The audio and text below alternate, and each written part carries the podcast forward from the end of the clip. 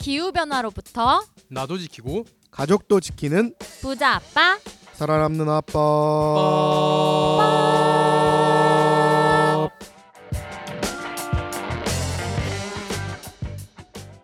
네, 안녕하세요. 부자 아빠 살아남는 아빠입니다. 1부에서는 저희 우리나라 전기 소비의 역사 6일준의 서유 견문부터 시작을 네, 해서 네. 에디슨과 고- 고종이 친구 사이였다. 에디슨과 고종이 네, 음. 서로 딜하는 관계였다. 음. 네. 이런 얘기 그리고 라울 디피의 전시까지 음. 이어지는 진짜 다양한 이야기를 해봤는데요. 음. 그리고 또 이제 전기요금 어떻게 구성되는지 음, 음, 그리고 여름에는 450kWh, 음, 평소에는 400kWh를 안 넘기려면 음. 안 넘기는 게 중요하다. 이런 이야기를 나눠봤는데요. 이제 음. 어떻게 안 넘길 수 있는지 이런 꿀팁들 음. 한번 이제 X 세대 네 그린피스 X 세대 님들께서 한번 이런 예. 꿀팁 한번 같이 한번 보따리를 한번 풀어보면은 아. 좋을 것 같습니다. 예, 방송 제목을 네. XX 바꿔야 되나? X 예. X X 요금. 하여튼 네. 네. 제가 좀 팁을 드리면 사실 이제 가정에서 전기를 쓰는 용도를 좀 생각을 해봐야 될 것 같아요. 우리가 이제 조명이나 환기 또 인덕션 쓰시면은 또 시사하시는데 또 전기를 쓰시는 거잖아요. 그렇죠. 그리고 이제 뭐 요즘에 너무 더우니까 에어컨 같은 이제 냉방 어 뭐 각종 이제 가전 제품에 많이 사용을 하겠죠. 네. 어 일단 이제 여름과 겨울에는 어쨌든 냉방이나 난방 때문에 전기를 많이 쓰니까 이 단열을 잘해서 어, 외부로 손실되는 손실되는 이제 에너지를 좀 최소화하는 것 좀 이게 좀 중요할 것 같고요. 그 다음에는 이제 가전 제품에 표시되어 있는 에너지 소비 효율 등급 음. 이게 높은 제품을 좀 사용하는 것이 좀 좋습니다. 이거 다 또- 붙어 있잖아요. 가전 네, 제품들에. 네, 그렇죠. 음, 음. 또 LED 등으로 아까 100일 등 나왔는데 네. 예, LED 등으로 이제 교체하는 것도 좀 방법이 될 거고 이 다울쌤께서 이제 일부에서 잠깐 말씀하셨지만 이제 가전 제품을 있잖아요. 우리가 연 단위로 음. 좀 환산을 해가지고 전력 사비가 전력 소비가 많은 제품이 뭐냐 네. 그걸 보면 보험밥솥이 제일 많습니다. 그리고. 네. 어뭐 아시는 분들도 계시겠지만 어쩌면 의외로 어, 냉장고가 에어컨보다 더 많습니다. 음. 24시간 예. 그렇죠. 계속 틀어놓고 있으니까. 에어컨은 예, 여름에만 많이 에어컨은. 여름에만 어, 써요. 어. 그래서 보온밥솥, 어, 냉장고, 에어컨, TV, 김치 냉장고 이 순입니다. 어. 당연히 이제 여름철에는 이제 에어컨이 1등이고요. 보온밥솥이 1등인 게 되게 특이하네요. 이게 보온밥솥 네. 취사되고 나서 음, 음. 그 뭐 봄 가을이나 겨울철에는 이렇게 뺀 다음에 네. 어느 정도 냅둬도 안 상하잖아요. 어. 먹을 양만큼 하는 게 좋고. 네. 음. 그랬다가 만약에 양이 많다. 그럼 음. 취사되자마자 뜸 좀 들이고 한 2, 30분 지나서 코드 뺀 다음에 음, 네. 음. 그다음에 이제 이제 나중에 냉장고로 집어넣는 게 좋은데 음. 막 6시간 7시간 켜 놓으시는 분들 계시잖아요. 음. 뜨, 뜨거운 밥 먹으려고 네. 전기 엄청 잡아 먹습니다. 음. 아, 네, 전- 이 보온밥솥이 진짜 네. 많이 잡아 먹어요. 음. 저희 집에 지금 보온이 되어 있는지 안 되어 있는지가 갑자기 음. 그리고 예, 셋톱 고민하고 박스도 있는데요. 많이 잡아먹어요. 아 셋톱 박스도 음, 많이 네. 잡아 먹는군요. 음, 맞습니다. 그래서 뭐 IPTV 셋톱 박스 이런 거는 안 볼 때는 이제 꺼두는 게 음. 좋은데 보통 보면 이제 멀티탭이 있잖아요. 네. 그래서 그걸 통해 가지고 대기 전력을 이제 끌 수 있거든요. 그렇죠. 요즘은 예. 콘센트 하나 하나마다 그치, 다 예. 끌수 있는. 것들이 사실 이제 왜냐하면 나왔죠. IPTV 셋톱박스 자- 다시 이제 뭐 저는 TV 정말 손에 안 닿는데 그쵸. 안에 그래. 들어가서 빼기 쉽지 않죠. 맞아요. 예, 그렇기 때문에 그런 뭐 멀티탭 사용하는 것 그것도 이제 생활의 어, 음. 팁인 것 같습니다. 아 그리고 네. 냉장고 같은 경우에도 아까 음. 그 에어컨보다 연간 많이 쓰잖아요. 네. 24시간 아무래도 돌아가니까 그 냉장실 같은 경우에 꽉꽉 채우면 냉장이 잘 안 되거든요. 아. 전기도 많이 잡아먹어요. 음. 그러니까 냉장실은 좀 한 60% 정도만 채워놓는 게 좋아요. 음. 이거 꼭 꽉꽉 채워놓으면은 냉장 효과가 적어갖고 오히려 그잘더안 세게 되는- 냉장 음. 냉방을 돌리는 건가요? 냉방은 세게 돌리 그쵸 그쵸 냉방은 세게 돌려 그만큼 전력을 많이 쓰는 거죠. 음. 근데 재밌는 거는 냉동실은 네. 사실 환경단체에서 이런 얘기하면 안 되는데 왕창 사서 냉동실은 꽉꽉 채워놔야 돼요. 그래야지 어. 그 꽝꽝 얼은 것들이 다 하나 하나가 그 그쵸. 얼은 효과가 있잖아요. 네. 음. 그러니까 오히려 전력 소비는 적게 들어가요. 어. 근데 냉동실을 예를 들어서 10% 20%만 채워놓는다. 음. 그럼 네. 전기 소비가 더 되는 거죠. 그러니까 냉장실은 한 60%, 냉동실은 마트 꽉꽉 갔을 때 채워가지고, 사갖고 네. 꽉 채워놓는다. 약간 네 얼음팩들을 많이 네. 쌓아 놓는 게 좋은 거군요. 전기를 네. 아낀다는 관점에서는 물론 네. 이렇게 그렇게 항상 왕창 사다가 꽉꽉 채워놓는 게 환경적으로 좋은 거냐는 또 다른 측면이지만 네. 일단 전기를 아낀다는 측면에서는 이왕 있는 냉장고라면 네. 그렇게 활용하시는 것이 좋습니다. 그리고 저는 또 하나 더 추천드리고 싶은 게 사실 저희가 환경단체라서 뭐 정부 정책을 막 홍보하거나 그런 건 아니지만 이 좀 생활의 팁이라서 네. 한 가지 공유를 드리면 이제 탄소 포인트 제도라는 게 있어요. 어 맞아요. 아마 요즘 이명박 시절인가 노무현 음, 시절인가 음. 도입됐을 거예요. 꽤 음, 오래됐어요. 맞아요. 예, 네. 그래서 이제 이게 좀 간단하게 설명드릴게요. 뭐냐면 지- 제가 지금 이제 전기를 쓰잖아요. 네. 그런데 과거에 좀 썼던 이제 평균이 있을 거 아니에요. 한 2년 정도. 네. 그거에 비교를 해가지고 좀 줄인다. 어. 그러면 이제 우리 정부에서 이거를 뭐 현금이라든지 아니면 상품권, 뭐 네. 종량제 봉투 이런 걸로 인센티브를 이제 줘서 아. 그렇게 이제 환원해 주는 거예요. 음. 아니 이제 이런 제도를 쓰면 어 내가 좀 좀 동기부여가 되겠죠. 동기부여도 되고 어, 줄인 좀- 만큼 또 이제 인센티브도 받으면서 그게 뭐 현금이든 뭐 음. 상품권이든 이런 것들도 받을 수가 있으니까 단서 포인트 뭐 제도. 이런 제도. 음, 예. 그러니까 전기뿐만 아니라 아마 그 물, 뭐 맞아요. 도시가스 다 적용될 거예요. 어. 상수도나 전기, 도시가스 이렇게 다 적용이. 올해 가스요금도 오르고 공공요금 다 올랐는데 네. 탄소 포인트 제도 검색해서 알아보시고 네. 한번 약간 재미도 있잖아요. 사실 목표가 그렇죠. 딱 생기면 그렇죠. 네. 아이들이랑 같이 어 우리 이거 한번 줄여갖고 음. 줄인 만큼 아이들한테 용돈을 준다든가 음. 이렇게 할 수도 있는 거잖아요. 네. 재밌게 한번 실천해 보시면 좋을 것 같아요. 음, 어 저도 탄소 포인트 제도 몰랐었는데 음, 한번 이번에 이사 온 김에 좀 줄여보는 노력을 해보는 것도 좋을 것 같습니다. 음. 그리고 요즘 에어컨 같은 경우는 저희 서큘레이터 이런 것들도 많이 쓰잖아요. 그렇죠. 그런 선풍기랑 같이 쓰는 게 좀 더 효율이 저 좋고 에어컨 선풍기랑 같이 쓰는 게 네. 좋죠. 그리고 요즘 인버터 에어컨 같은 경우에는 이제 한 26도에서 28도를 만들어 놓은 다음에 음, 음. 요거를 유지하는 것이 좋고 그러니까 처음에 세게 틀어야 돼요. 아 냉방. 처음에 세게 틀어야 되나요? 제습하시는 분들이 있는데 처음에는 냉방으로 맞춰놓고 세게 틀어서 네. 빨리 온도를 낮춰주고 음, 그 다음에 이제 26에서 28 유지되고 있잖아요. 네. 음. 그걸 계속 유지시키는 게 중요하죠. 이 네. 유지어트가 돼야 되는 거네요. 아 그러네요. 그리고 이제 뭐 이렇게 3시간 이내에 외출할 때 돌아오는 경우에는 오히려 킨 상태로 가는 게 음, 음. 나중에 더워졌다가 다시 또 낮추는 것보다는 에너지 사용을 더 줄일 수 있다. 음, 이거는 사람들이 많이 요즘 많이. 알고 있는 것 같아요. 어, 사실. 처음에는 좀 심리적인 거부감이 있거든요. 아니 에어컨을 키고 나가는 게 전기요금이 덜 든다고? 그렇죠. 그 집에다가 에어컨 부모님한테 큰 소리 들- 한 소리 또 키고 들을 그쵸? 얘기죠. 그러니까 이런 네. 게 아까 부모님 세대랑 다른 건데 에어컨 키고 밖에 나가면 부모님이 뭐 하는 네. 거냐고 하겠지만 어머니 아버님 3시간 이내로는 키고 나가는 것이 전기가 덜 네. 듭니다. 왜냐하면 다시 온도가 올라갔다가 음, 음. 다시 나중에 키면은 실외기 돌면서 음. 전기 엄청 잡아먹거든요. 음. 그러니까 3시 그 어디서 실험한 거 제가 봤는데 3시간 이전까지는 키고 나가는 게 좋아요. 음, 음. 근데 3시간 넘는다 뭐 4, 5시간 외출한다 그러면 끄는 게 낫죠. 아. 그리고 아까 일부에서도 이야기한 얘기인데 요 한 가구당 요즘 한 전기 요금이 평소에는 한 5만 원 나오고 음, 음, 8월 정도 되면 한 7만 4천 원 정도 나온다라고 했는데 음. 요게 그렇게 막 엄청 큰 게 올랐다. 뭐 전기 요금 폭탄이다. 이 정도는 아닌 것 같거든요. 제가 인터넷 이번에 이사하면 설치했는데 인터넷비도 이 정도 나오는 것 같고. 뭐 핸드폰도 그렇고 네. 그렇고 예, 요즘. 예. 그렇죠. 사실 전기요금 폭탄은 너무 습관적으로 언론이 여름만 음, 되면은 그냥 이게 너무 좀 언론에서 프레이밍하는 것 같아요. 음, 그게 맞아요. 문제인 것 같고 사실 조금 전 다울 쌤께서도 많은 이제 생활의 팁들을 말씀을 해주셨지만 이제 결국 이제 연평균 한 한 달에 5만 원 이하로 충분히 관리할 수 있거든요. 네. 그리고 사실 또 이 5만 원을 냈을 때 제가 초반에 말씀드렸던 것처럼 네, 일부에서 예, 말씀드렸죠. 전기요금에는 예 일부에서 얘기되는 것처럼 전기요금에는 기본요금, 전력량 요금 그게 다 기후환경요금으로 구성되어 있다고 하잖아요. 네. 근데 기후환경요금은 2,700원 5만 냈을 때 한 2,700원 정도밖에 안 돼요. 어, 사실 이제 기후 환경 요금이라는 게 그 온실가스를 줄이고 재생에너지를 확대를 지원하고 좀 미세먼지를 줄이기 위해서 이제 석탄 화력 발전을 줄이는데 이제 지원하는 비용이거든요.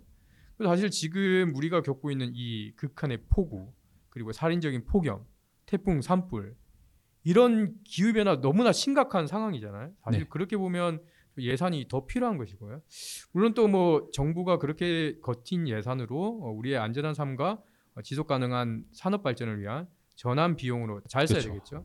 어쨌든 그러면 국민들 입장에서는 이제 사실상 낸 거보다 더 큰 이득을 볼 수 있는 것이기 때문에 어, 그런 것을 고려했을 때 어, 이것이 우리가 너무 많은 것이냐 어, 라는 것은 조금 음, 이 기후환경 요금이. 킬로와트 시당 9원이에요. 음, 네. 어. 그러니까 300킬로와트 쓰면은 3 곱하기 9에서 2,700원 내는 거거든요 한 달에. 네. 근데 정말 우리의 미래를 저당 잡히고 정말 심각한 상황으로 가는 걸 막기 위한 요금을 2,700원밖에 안 낸다? 사실 돈 없이는 어떤 전환도 이루기 쉽지 않잖아요. 그렇죠. 정부가 산업에서 쓰는 석탄이라든가 천연가스를 줄이고 발전도 석탄이나 천연가스 줄이고 전기차도 보조금 주잖아요 전기차 네. 이런 것들 다 돈인데 그렇죠. 사실 예산이 필요한데 전기요금에서도 그런 예산을 이제 쓰려고 하면은 일정 부분은 감당을 해야죠. 우리나라 다른 나라보다 이런 세금 성격의 기후위기 대응을 지원하는 세금 성격에 내는 돈이 너무 적거든요.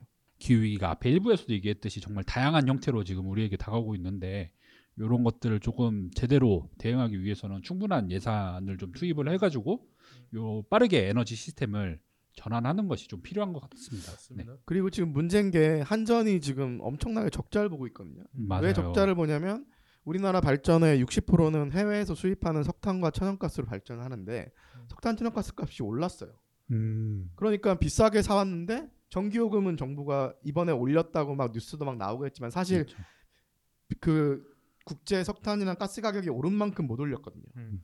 그러니까 나머지는 한전이 그냥 빚지고 있는 거예요. 네. 음. 한전이 빚을 주니까 돈이 없잖아요. 음. 어떻게 해요? 한전 사채, 회사채를 음. 발행하거든요. 음. 그럼 지금 고금리 상황에서 나중에 그것도 다 빚이잖아요. 그렇죠. 그것도 결국 국민이 갚아야 돼요. 네. 그러니까 사실 지금 안 낸다고 돈 안 내는 게 아니거든요. 네. 그리고 한전이 그렇게 미친 듯이 회사채를 발행하다 보니까 음. 한전 회사채는 다른 회사채에 비해서 한전이 망할 일은 없으니까 음. 아무래도 더 가치가. 좋잖아요. 안전자산은 그러니까. 한전 사- 회사채가 그렇게 많이 풀려버리면 다른 회사에서 발행한 사채들이 안, 안 풀리는 거죠. 음. 그러니까 안 팔리는 거죠. 그러니까 맞아요. 기업들이 자금 조달하는데도 힘들어지고 음, 음, 그리고 지금 석탄이랑 가스 가격이 오르면서 음. 보통 우리 재생에너지 비싸다고 생각하잖아요. 음, 네. 음. 근데 지금 가스가 태양광이나 풍력보다 더 비쌌어요 지금. 어. 가스값이 오르면서. 어. 그리고 석탄도 많이 올라서 태양광이나 풍력이랑 큰 차이가 안 나요. 음, 음, 진작에 우리가 보조금을 줘갖고 태양광이나 풍력을 더 많이 늘려놨으면 음, 음. 오히려 지금 전기를 더 싸게 쓸 수 있었던 그렇죠. 거죠. 음. 네. 근데 재생에너지 지원하는데 나가는 돈이 마치 쓸모없는 돈인 것처럼 자꾸 프레임을 거는 언론들이 있는데 음. 미리 이렇게 투자했으면은 지금처럼 석탄가스 올랐을 때 음. 훨씬 더 이득이었고 게다가 석탄가스를 많이 쓰면 많이 쓸수록 기후 위기가 심각해지잖아요. 그렇죠. 그러니까 이런 걸 감안하면 전기 요금에 사실 일정 정도 부담을 하면서 빠르게 재생에너지 전환하는데 우리가 음. 힘을 써야 된다는 거죠. 아, 네, 저 예, 진짜 다울 쌤 하신 말씀이 정말 좋은 말씀을 해주신 것 같고요. 결국 이 사실 이 전기요금 또 문제를 얘기하면 좀 한전에 이제 조금 전에 얘기했던 뭐 좀 수직적 적자 어, 이런 부분 얘기까지도 할 수 있을 것 같은데 사실상 좀 한전의 이제 적자 문제 해결하는 데 있어서 가정이 부담해야 할 목 또 그건 역시 좀 엄청나게 이제 부담스럽지는 않은 상황이에요. 예, 그래서 사실 이제 이 한전 적자를 메꾸거나 그 재생에너지 확대를 지원하기 위해서 한전이 지금 이제 10조 원의 예산이 필요하다. 뭐 그렇게 얘기했을 때 어, 주택을 이제 10조 원의 한 15%인 왜 15%죠? 1조 5천억 원 정도 부담을 하면 된대. 이왜 15%냐면 지금 우리가 결국 이제 전력을 사용하는 네. 이 비중을 보면 어, 산업용이 한 50% 조금 넘고요. 네. 그리고 음. 이제 가정 이런 주택용 이제 전기가 한 15% 정도 음. 돼요. 그러니까 사실 이제 그 부담되는 비중을 이제 사용하는 비중을 봤을 때 어, 그럼 15% 정도 를 만약에 이제 그 10조 원의 15% 정도를 계산을 하게 되면 이제 1조 5천억 원 정도 음. 이걸 이제 부담을 하게 하면 된다 그런 거고 이 지금 이제 전기를 사용하는 이제 가구가 한 2,300만 세대 이 정도 되니까 1년 12달로 한번 분할을 해봐요. 네. 그럼 월 5천 원 정도 됩니다. 아, 월 아. 5천 원을 예, 예. 2,300만 가구가 내면은 네. 1년에 1조 5천억이 된다. 네네. 아, 그럼 그렇죠. 사실 1조 5천억도 얼마 큰 돈이 아니네요. 그렇죠. 예, 엄청 사실 큰돈 같은데 1조 예, 5천억. 사실 그러니까 이제 우리 가정이 부담할 수 있는 이 월 5천 원을 내서 어, 결국 이 한전 적자도 줄이고 또 재생에너지 확대도 지원을 한다. 그럼 사실 이거는 정말 뭐 수십 수백 배 이제 피오 비용을 또 줄일 수 있는 어, 사실 이제 그런 길이기 때문에 어뭐 계속해서 뭐 언론이 뭐 전기 요금 폭탄 뭐 이런 얘기를 뭐 많이 하는데 사실 그런 것이 아니라 어, 이런 부분의 뭐 부담 같은 생각도 해보는 것도 좋을 것 같습니다. 예, 저스틴 선생님 말씀하신 대로 한 달에 5천 원씩 내서 어 1년에 한 10조를 만드는데 가정도 기여하고 산업도 그렇죠. 돈 내고 이제 건물에서 돈을 내고 10조 원을 만들면은 에너지 전환에 쓸 수 있겠죠. 그러면은 뭐 20조 원이라고 해도 한 달에 만 원만 내면 되는 거잖아요. 사실 가정은. 그러니까 이 정도는 우리의 안전한 미래를 위해서 충분히 부담해서 변화를 만들 수도 있을 것 같은데 물론 이제 에너지 빈곤계층, 이제 저소득 계- 계층 같은 경우에는 이런 부담을 또 줄이는데 또 정책적으로 신경을 써야 되겠지만 좀 공짜 점심 없다는 얘기처럼 저- 에너지 전환을 위한 비용을 좀 부담하는 것도 사회적 논의가 좀 늘어났으면 합니다. 그리고 전기요금에 대한 대- 아까 그 전기요금 폭탄 같은 얘기도 했지만 음, 음. 또 다양한 오해들이 좀 있는 것 같아요. 과거에는 맞는 말이었으나 네. 음. 지금 와서는 그렇지 않은 것들이 많은데 음. 대표적인 거가 뭐가 있죠? 사실 저는 어, 그런 대표적인 얘기를 들었을 때 제일 많이 생각났던 게 산업용 전기가 가정용보다 훨씬 싸다. 음. 어, 이거 이거 맞는 거거 아니에요? 사실 이거 싸긴 뭐 싸요. 이건희가 내가 맞아요. 이건희보다 이재용보다 전기요금 더 비싸게 맞아요. 내고 있다 이런 얘기 많이 예전에 있었잖아요. 근데 이제 사실 싸긴 싼데 네. 지금 과거에는 사실 훨씬 쌌거든요. 음. 근데 그 오랫동안 지금 이 산업용 어, 전기요금이 좀 꾸- 꾸준하게 이제 많이 올라왔었고 네. 지금 이제 판매 단가가 이제 킬로와트 시당 산업용 같은 경우에 한 119원 되고 네. 주택용은 이제 121원 정도 돼요. 어, 그러니까 언, 거의- 언제 기준이에요? 예, 지금 2021년 아, 기준으로 올해는 좀 올랐으니까 더 예, 올랐겠지만 예, 사실 2021년 그렇죠. 기준으로 거의 비슷하네요. 네, 네, 거의 이원 비슷한. 상황이고 사실 좀 이게 산업용 전기 같은 경우에는 이제 산업 단지가 크게 있을 거 아니에요. 그쵸. 공장이 크게 있어. 그러니까 고압으로 전기가 들어올 수 있어요. 대량으로. 아. 예, 대량으로 들어오면 아, 아, 그런 거죠. 이제 도매로 이제 전기를 사는 느낌인 거죠. 그쵸. 그렇죠. 그런데 가정용은 그쵸, 소매 전기죠. 느낌이죠. 왜냐하면 이 대량으로 들어온 게 다시 이제 분배가 네, 돼야 돼요. 2,300만 가구한테 되고. 풀어야 예. 그렇죠. 아니, 그렇기 되고. 때문에 네. 실제로 이제 이제 그 인프라. 비용은 인프라까지 고려, 고려를 하게 되면 어, 주택용이 이제 더 비쌀 수밖에 없는 부분도 이- 음. 있어요. 근데 과거에 산업용 엄청 음. 싸게 썼잖아요. 그러니까 거의 막 절반 그러니까 정도. 이제 또 이제 그런 부분들도 있고 하다 보니까 그쵸. 사실은 이제 산업용 전기가 이제 계속해서 좀 네. 이제 올라왔고 가격이 올라갔고 네. 예, 된 부분이 있고 그래서 뭐 어쨌든 지금 산업용 전기든 주택용 전기든 저는 이제 이 요금 자체는 뭐 둘다 음. 올라야 되는 게 아닌가 생각이 드는데 뭐 산업용 전기만 올려야 된다라고 하는 좀 어, 그렇게 얘기하는 부분이 조금 요즘엔 네. 세대에는 맞지 않다. 예, 네. 그런 게 아닌가 그런. 것도 있고. 음, 네. 그렇군요. 또 그리고 대표적인 주, 사례로 우리나라 뭐 여름철에 전력 수급이 맨날 불안하다. 그렇죠. 그래서 뭐 blackout이 올 수 있으니까 뭐 전기를 아껴야 된다. 막 음. 이렇게 이야기를 하고 그랬었는데 이것도 맞는 얘기일까요? 일단 전기를 아끼는 건 기본적으로 좋은 거죠. 근데 그렇죠. 여름에 전기요금 폭탄이라는 프레임도 사실 언론이 만들어내는 건데 전력 수급이 불안하다는 것도 최근 상황을 좀 생각해 보면 너무 언론에서 좀 호들갑 떠는 경향이 좀 있는데 음. 우리나라에 전력을 공급할 수 있는 전력 설비들이 있을 거 아니에요? 음, 네. 음. 그럼 전력 설비의 용량을 이제 아까 저희가 뭐 킬로와트 시, 뭐 네. 메가와트 시, 기가와트 시 이렇게 이건 전력 발전량인 거고 그 전기를 만들 수 있는 설비에 대한 용량의 단위는 그냥 와트거든요. 네. 그럼 이제 우리나라의 전력 설비가 한 140 기가와트 정도 있어요. 근데 그 중에서는 오. 고장 난 거라든가 뭐 정비하고 있는 것들도 있을 거 아니에요. 그리고 네. 금, 금방 빨리 켜서 못 쓰는 그런 설비들도 있어요. 음. 그러면 실제 빠르게 공급할 수 있는 실제로 우리가 오늘 공급할 수 있는 설비라고 봤을 때는 네. 140 기가와트 중에서 한뭐한 100, 110 뭐그 정도가 보통 음. 여유가 있거든요. 네. 110에서 한 100 사이. 근데 우리나라에서 그럼 전기 수요가 가장 높은 시점을 네. 최대 수요라고 하는데 음. 역대 가장 높았던 게 작년 12월 달이에요.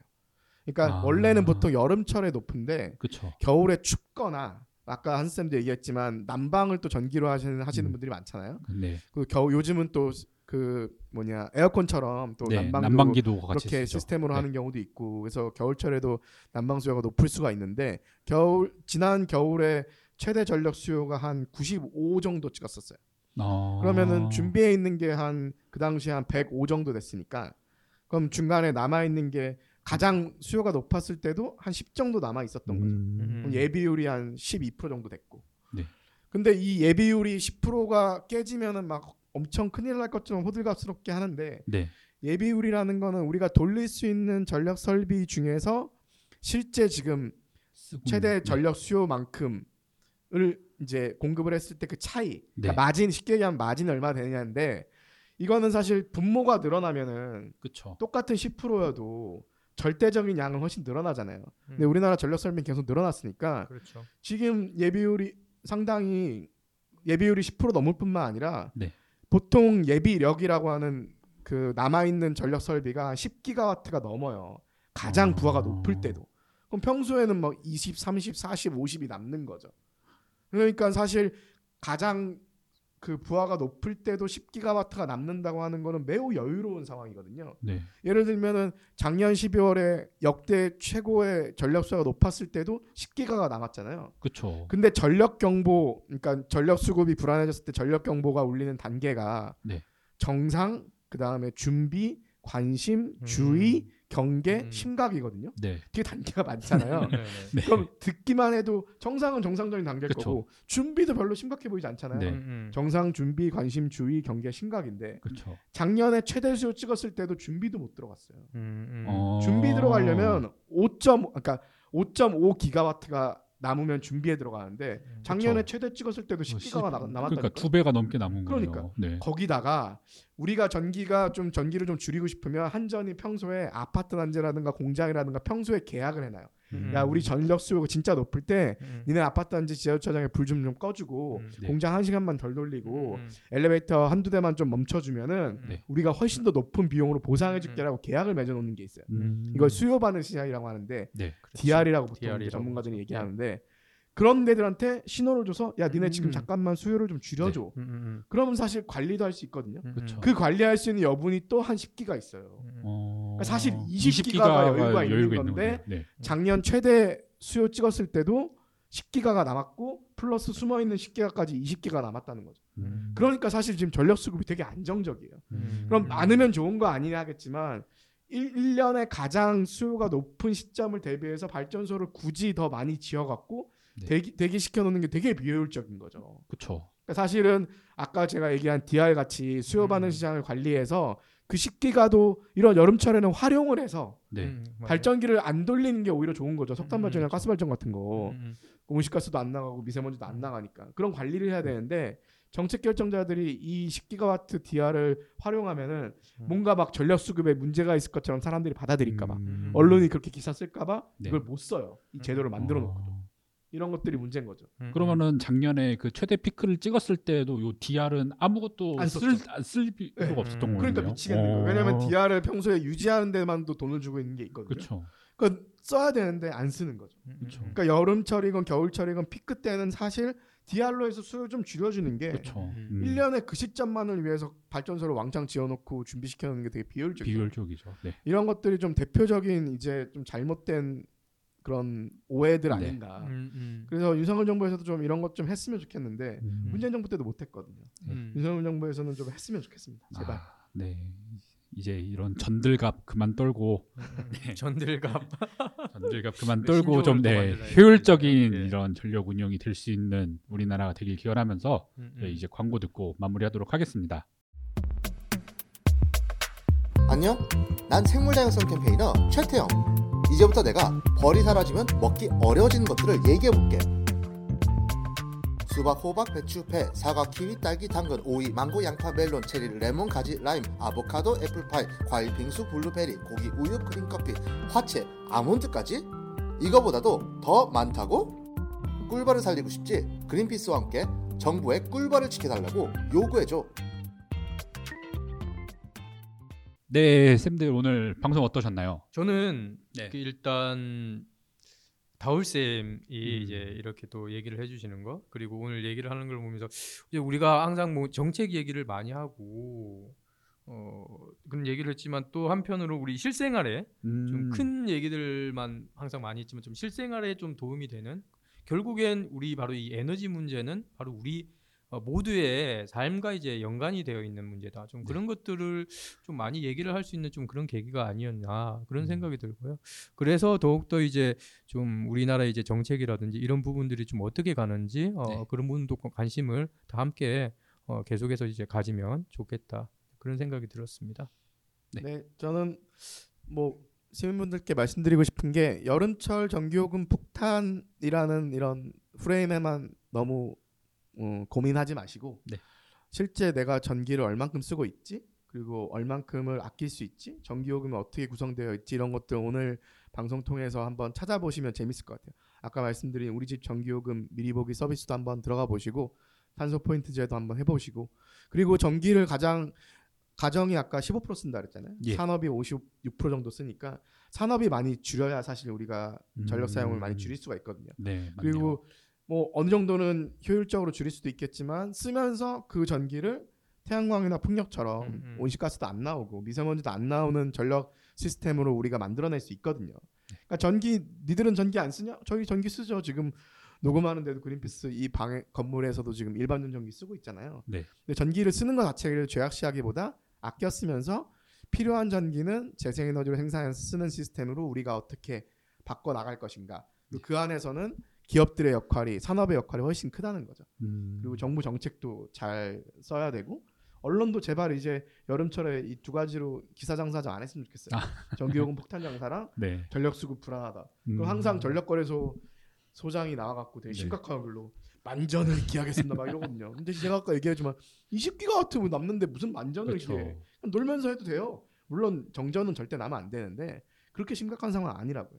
음. 그래서 제발 좀 이런 것 좀 하지 말고 제대로 된 정책을 좀 폈으면 좋겠습니다. 네, 저도 오랜만에 요즘 붓바살바에 와가지고 정말 재밌게 들었던 것 같고 그리고 아까 저희가 앞서 일부에서 슬기로운 전기 생활 이랬는데 슬기로. 네, 약간 그것도 있는 것 같아요. 전쓸 신잡.